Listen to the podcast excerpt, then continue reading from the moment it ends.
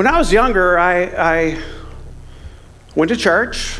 I grew up in a faithful Christian home. Our church was a Presbyterian church, very different than this. My mom was a church organist, my father was a choir director. I sang in the choir. But I realized that I lived a Jesus and life. And I'll tell you what Jesus and versus Jesus only is. But I lived a Jesus and life. I went to school, I was one way in school. When I was at home, I was another way at home. When I went to church, I was the good Christian kid at church. I went to church every Sunday, went to youth group. But I lived a Jesus and life. I, I, I, I basically added Jesus when I was in trouble. Jesus, please help me.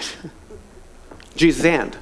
When I messed up bad enough and I was feeling incredible amounts of guilt, I'd say, Jesus, please forgive me to calm my guilt. But Jesus wasn't really in my friend group. Jesus wasn't really in my life. I just added Jesus to my life when I needed Jesus. And the problem with just adding Jesus, doing the Jesus and like I did in my life, is I found that I found myself in places of bondage or places that I shouldn't have been that created bondage in my life.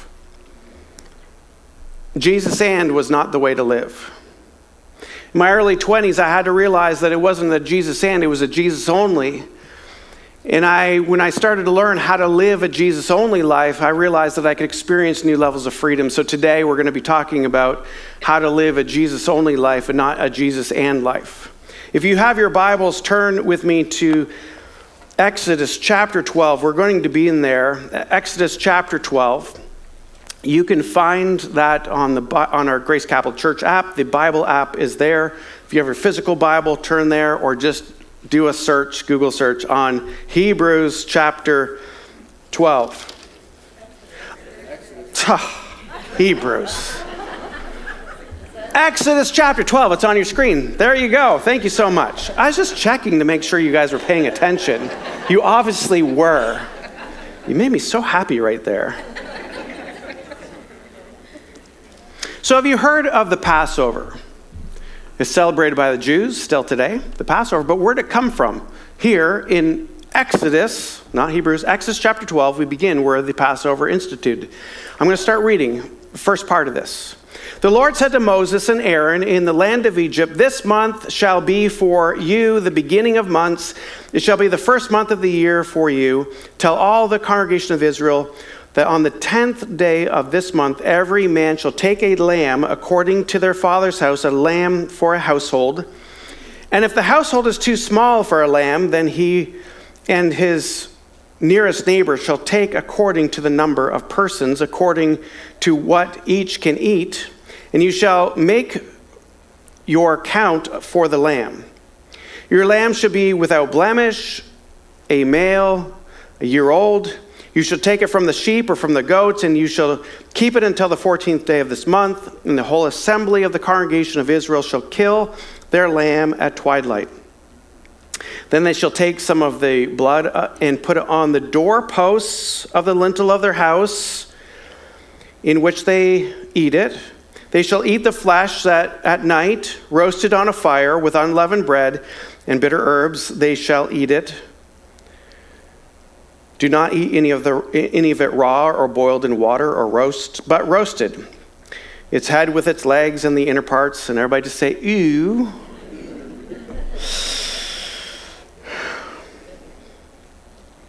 And you shall let none of it remain until the morning. Anything that remains until the morning you shall burn. In this manner you shall eat it with your belt fastened, your sandals on your feet, and your staff in your hand and you shall eat it in haste. It is the Lord's Passover.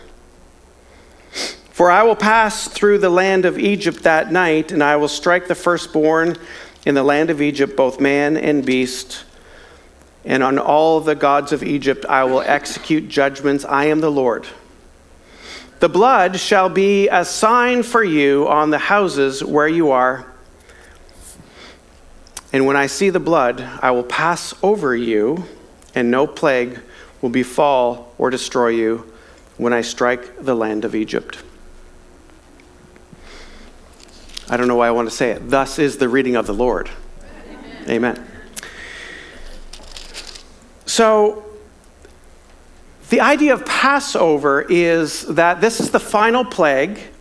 First five plagues, Pharaoh um, hardens his heart and says, No, you're not going. Says, Yes, you can go. Then hardens his heart, No, I'm going. Then the last five plagues, the final plague, the last plague is, is a plague of killing all the firstborn. The, the angel of death would go over that area, and all the firstborn would die.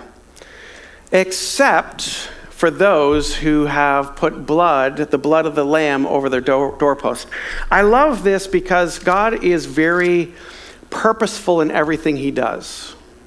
It was very much foreshadowing what Jesus has done for us. We know that Jesus is known as uh, the Lamb of God.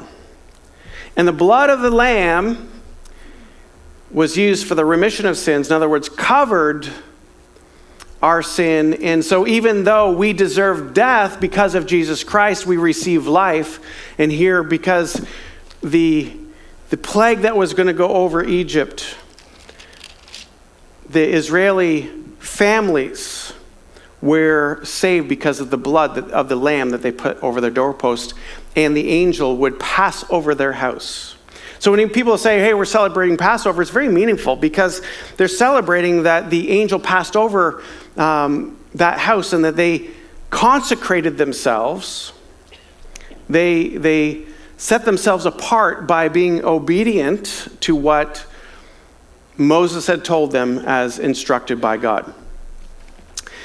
Now, I, want to understand how the, the, Jesus and and the Jesus only falls into this, and, and I begin to start. There's a couple parts on this stages to freedom that I want you to understand. And if you're going to take notes, you're going to see this first part on your screen. Freedom will ask you to obey. Freedom will ask you to obey. I, I think sometimes we, we come to this place of saying, um, you know, we've given our life to Jesus, and this is a Jesus um, and scenario. I've given my life to Jesus, but I, then I can live any way that I want. The, the problem is, is, is it's not just the decision to, follow, to, to make a decision for Jesus, it's he asks us to obey him. Obeying what he commands, obeying. See, that's discipleship. He's not looking for decision makers, he's looking for disciples. He's looking for disciple makers. You know, if we're just making the decision, the, the, the thing is, it's not a prayer that saves somebody. It's an acknowledgement. If you, you know, confess with your mouth, believe in your heart, you're saved. But it's learning to live in the kingdom of God, which is really learning to follow in obedience to what He has asked of us. And, and the obedience part of it is not like learning to obey, like just for the sake of be following rules.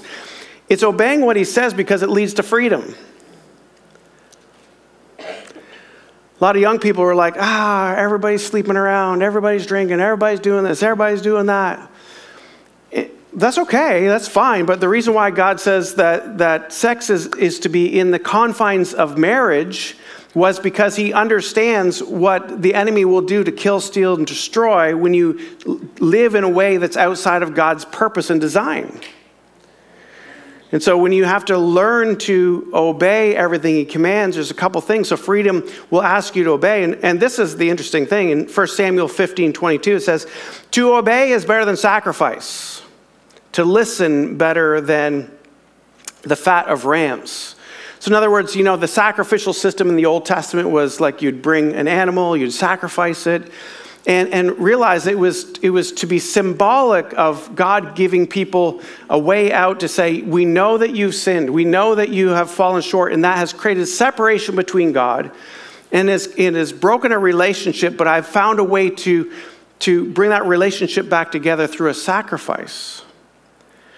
But God is saying obedience is actually better than sacrifice. Because if you obey, then you don't have to worry about as much of the sacrifice part of it, right? It's like we're realizing that we don't have to walk under that, that guilt and shame. Like, because when it's Jesus and you're walking under a lot of guilt and shame because Jesus actually is not the Lord of your life, He's a part of your life. I, I wish I, I, was thinking about getting an easel, but I want to paint a picture a, a little bit for you, and so I'm going to have to do my best of charades of some sort here. Here we go. So, with the Jesus and, you picture yourself in the middle of a bubble. We're, we're creating a bubble, and there's going to be spokes off the bubble, and I'm going to, every time I go like over here, here, here, that's another bubble. We get it? I'm the middle of the bubble. We got spokes coming off of me. So, the Jesus and life, I'm in the middle of the story. I'm in the middle of the bubble. Here we go, the bubble. But then you got your, picture a couple people together, your relationships, top of the bubble. I'm still here, there's my relationships, and then we go over here, the bubble, a spoke coming off of here, and here's my job. Okay, me and my job, and over here I've got me and my calendar. So picture a bunch of calendar squares. Okay, I got me and my calendar, and then I've got me, and of course I'm a Christian, so I got me and Jesus down over here at the bottom of the bubble. But you realize that's a Jesus and because you're living a lot of parts of your life that don't include Jesus, but you have one part that includes Jesus. And that's a Jesus and life. Now, I want you to imagine over here that, that the Jesus only is realizing that Jesus is in the center of the bubble, that you are no longer the center, that Jesus is the center.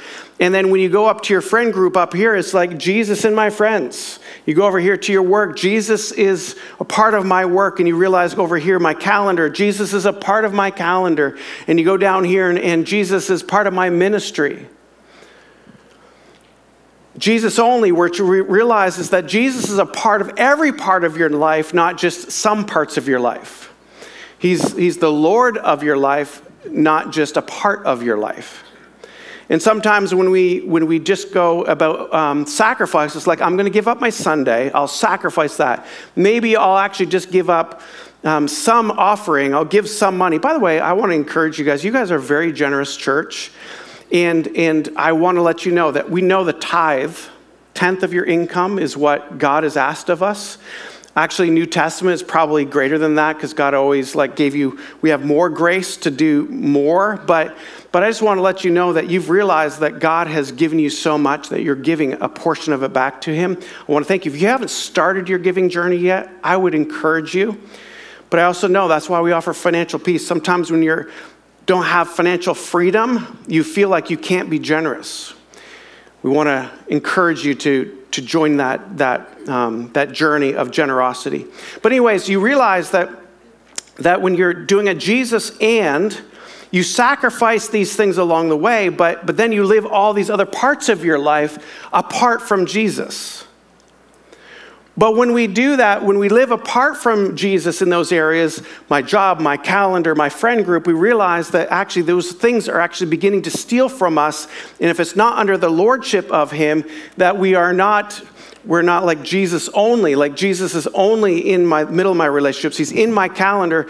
That we realize that bondage continues to happen. And, and if we're just sacrificing, I'm sacrificing a little bit of my time on Sunday, I'm sacrificing a little bit of my money, we realize that that we still live in bondage. But the, but the Israelites, for them to be escaping it, realized that they had to not only sacrifice a lamb, which was the end part of that story, but they first had to learn how to be obedient to the word that was spoken to them, saying, You need to go sacrifice a lamb.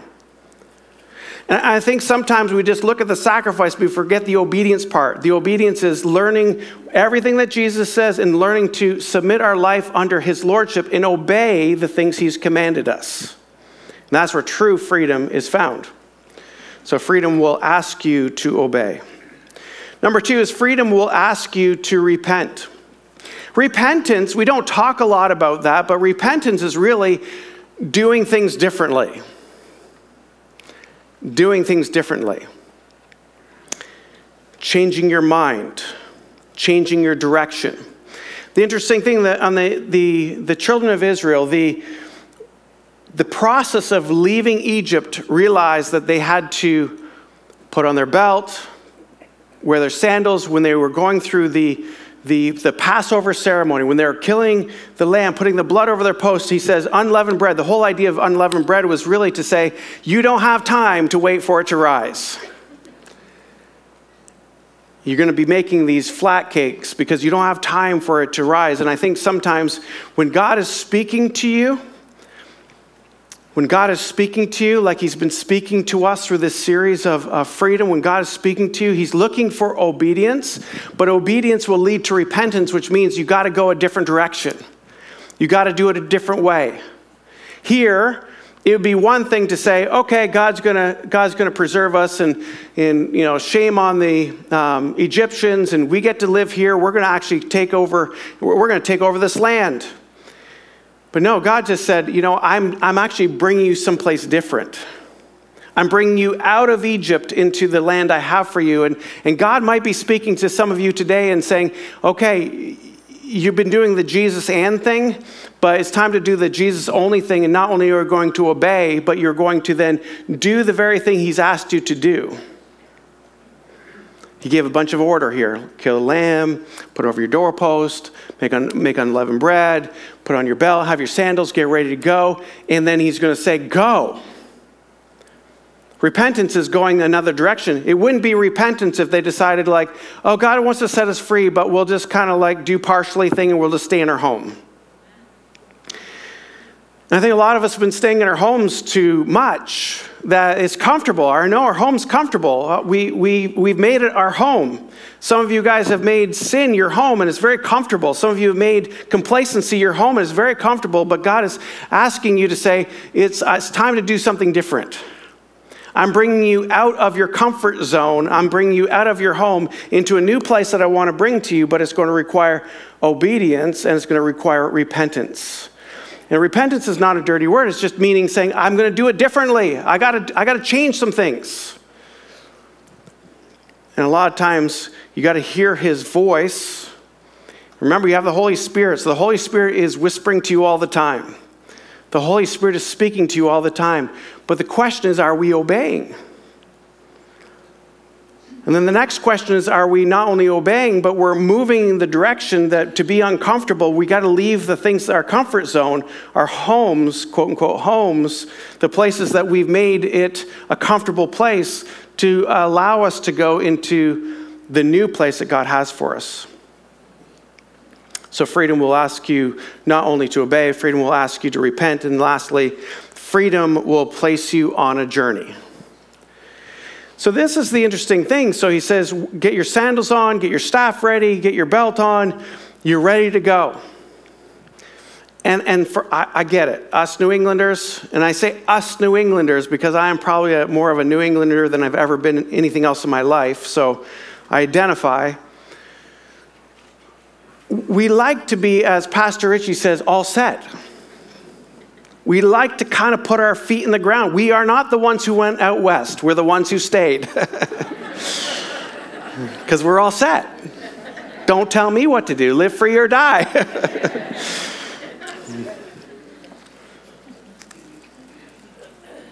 and in many ways, I love the grit that we have, but it, we come at a disadvantage because God is saying, but, but what if I'm calling you to a new place? What if I'm calling you to get uncomfortable? What if I'm calling you to, to journey towards somewhere? In many ways, when you obey and you repent, and He's calling you out of something, He's calling you into something. It's going to mean that you're going to have to travel a path that you haven't traveled before. It's going to get uncomfortable.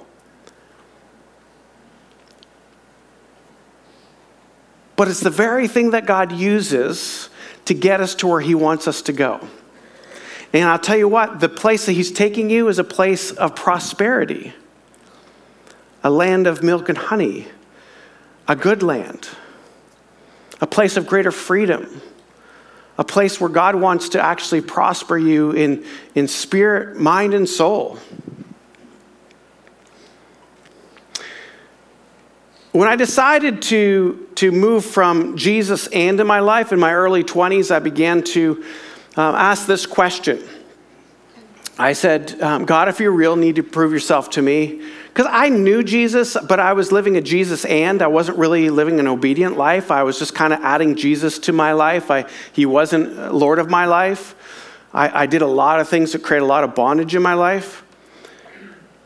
But I remember saying, I, if God is real, then I know that the way that I'm living, I want something different because the way I'm feeling and the way that I'm living is not quite working because I'm just living a Jesus and life.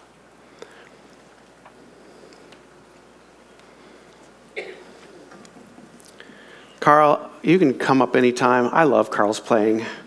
Come on up here, Carl. Just help me like bring this baby home.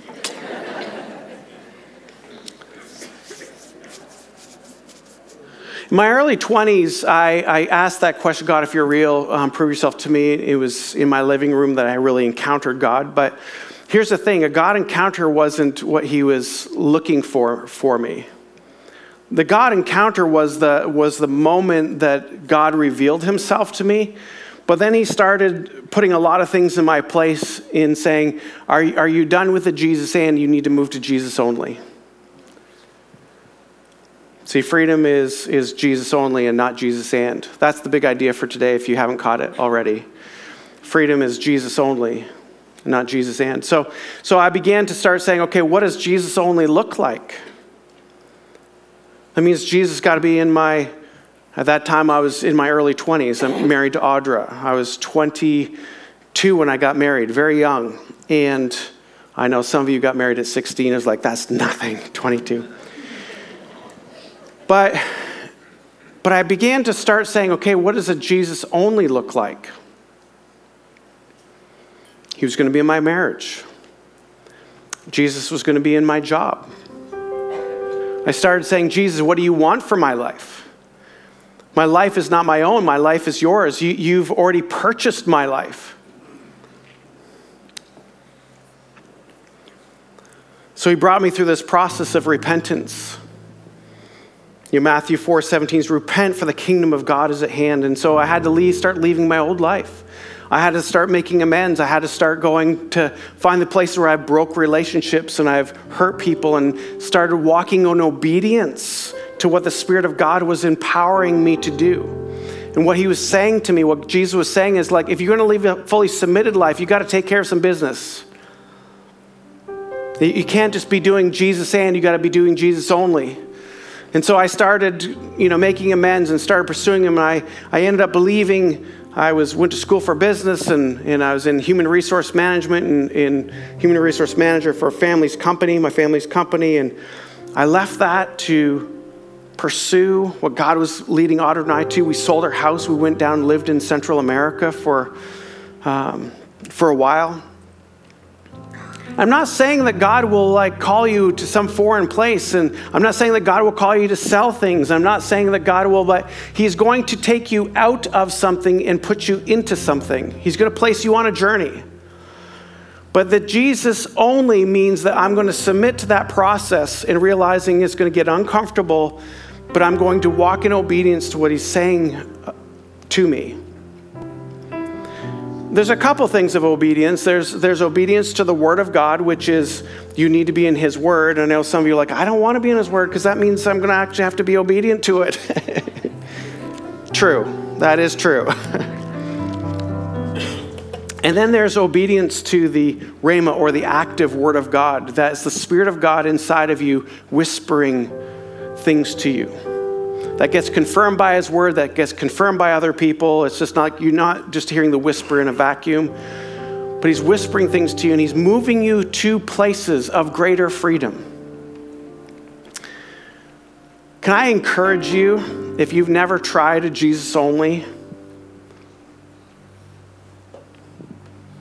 that you've been living a Jesus and, that just maybe, just maybe, you're realizing that He's bringing you to some place that you've never been before, and you don't, you can't even imagine this great place He's doing. But, but you need to stop the Jesus and and go to Jesus only and say, Jesus, I, I repent. I repent. I, I want to act in obedience to what I already know that you want me to do. Your word is very, very clear on this. This is what you're asking me. And then, Holy Spirit, I, have actually been, maybe you've tuned out the Holy Spirit because the Holy Spirit might bring conviction. Holy Spirit might give some direction. But can I tell you, that the Holy Spirit's never going to ask anything of you that is going to be for your detriment. It is always going to be for your good. You can trust Him. He loves you. As we sang those songs today, He loves you more than you ever know. He has good plans in store for you, plans to give you hope and a future. Trust Him. Would you move today from a Jesus and, if you're in a Jesus and, and move to a Jesus only? He's the Lord of your life. That you give Him permission to say, you know what? Instead of me just saying, here's a few dollars here and there, to say, God, you've given me my job, and my job is from you. All these resources that I have are yours. And you've only asked us to give a little portion of it back. But it's all yours, God. My job is yours, Jesus. I know you gave it to me. I submit my life to this job. And so maybe I'm to be a missionary in my workplace. Maybe I'm to be, you know, stewarding this in such a way that God, for your glory, for your glory. Maybe you haven't even considered that God wants to be a part of your work life. Maybe you haven't even considered that God wants to be in your school with you. God is with you. And He's not a Jesus and. He's not just, oh, we just go to church and it's Jesus and. It's Jesus only. Jesus wants to be part of your friend groups. Jesus wants to be in your calendar. Maybe as you're looking at your calendar, you're realizing, wait a second, I've, I've organized my weeks and months. I haven't even checked in with Jesus. Maybe he's saying, like, you know, your neighbor that has been struggling and, and you just been so busy, and maybe the Holy Spirit starts whispering, saying, I, I want you to make time for your neighbor. See, that's Jesus only. Repentance means like I'm going to change the way I do my calendar. I'm going to actually include Jesus in my calendar prep. I'm going to include Jesus in that because it's Jesus only, not Jesus and. And Jesus, I'm going to submit when, you, when your still small voice says something to me, I'm going to submit to it because I know that, that it will bring us someplace wonderful. A little uncomfortable, but wonderful. Father, I just pray that you would help us.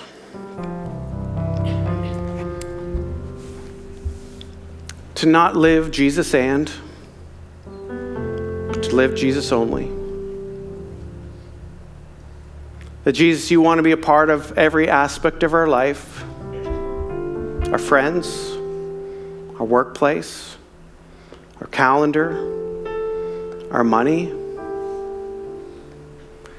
We're going to change it from the we, we being in the center of the bubble to Jesus, we're in the center of the bubble together. And I'm inviting you to be a part of all aspects of my life. Then, Father, I pray for courage because sometimes, Lord, we need that courage. I pray for courage to respond in obedience to what the Spirit of God is saying, to what the Word of God is saying, in obedience. And then, Lord, we would then fall on our knees in repentance and say, God, I, I'm willing to do it another way. It's uncomfortable. I'm willing to do another way. I'm going to change the direction. I'm going to get uncomfortable. I might have to leave the comfort of a, of a little something I've built, a life that I've built.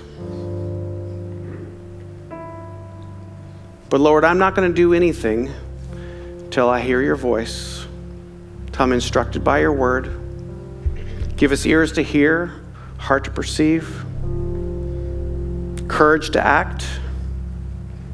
Lord, you're putting us on a journey, a journey to freedom. And everybody said, Amen. Thank you so much for watching us online. We're so glad that you joined us. We trust that Jesus has spoken to your heart and you've been challenged by his word. If you'd like to know more information about Grace Capital Church, please visit us at gccnh.com. We'll see you next time.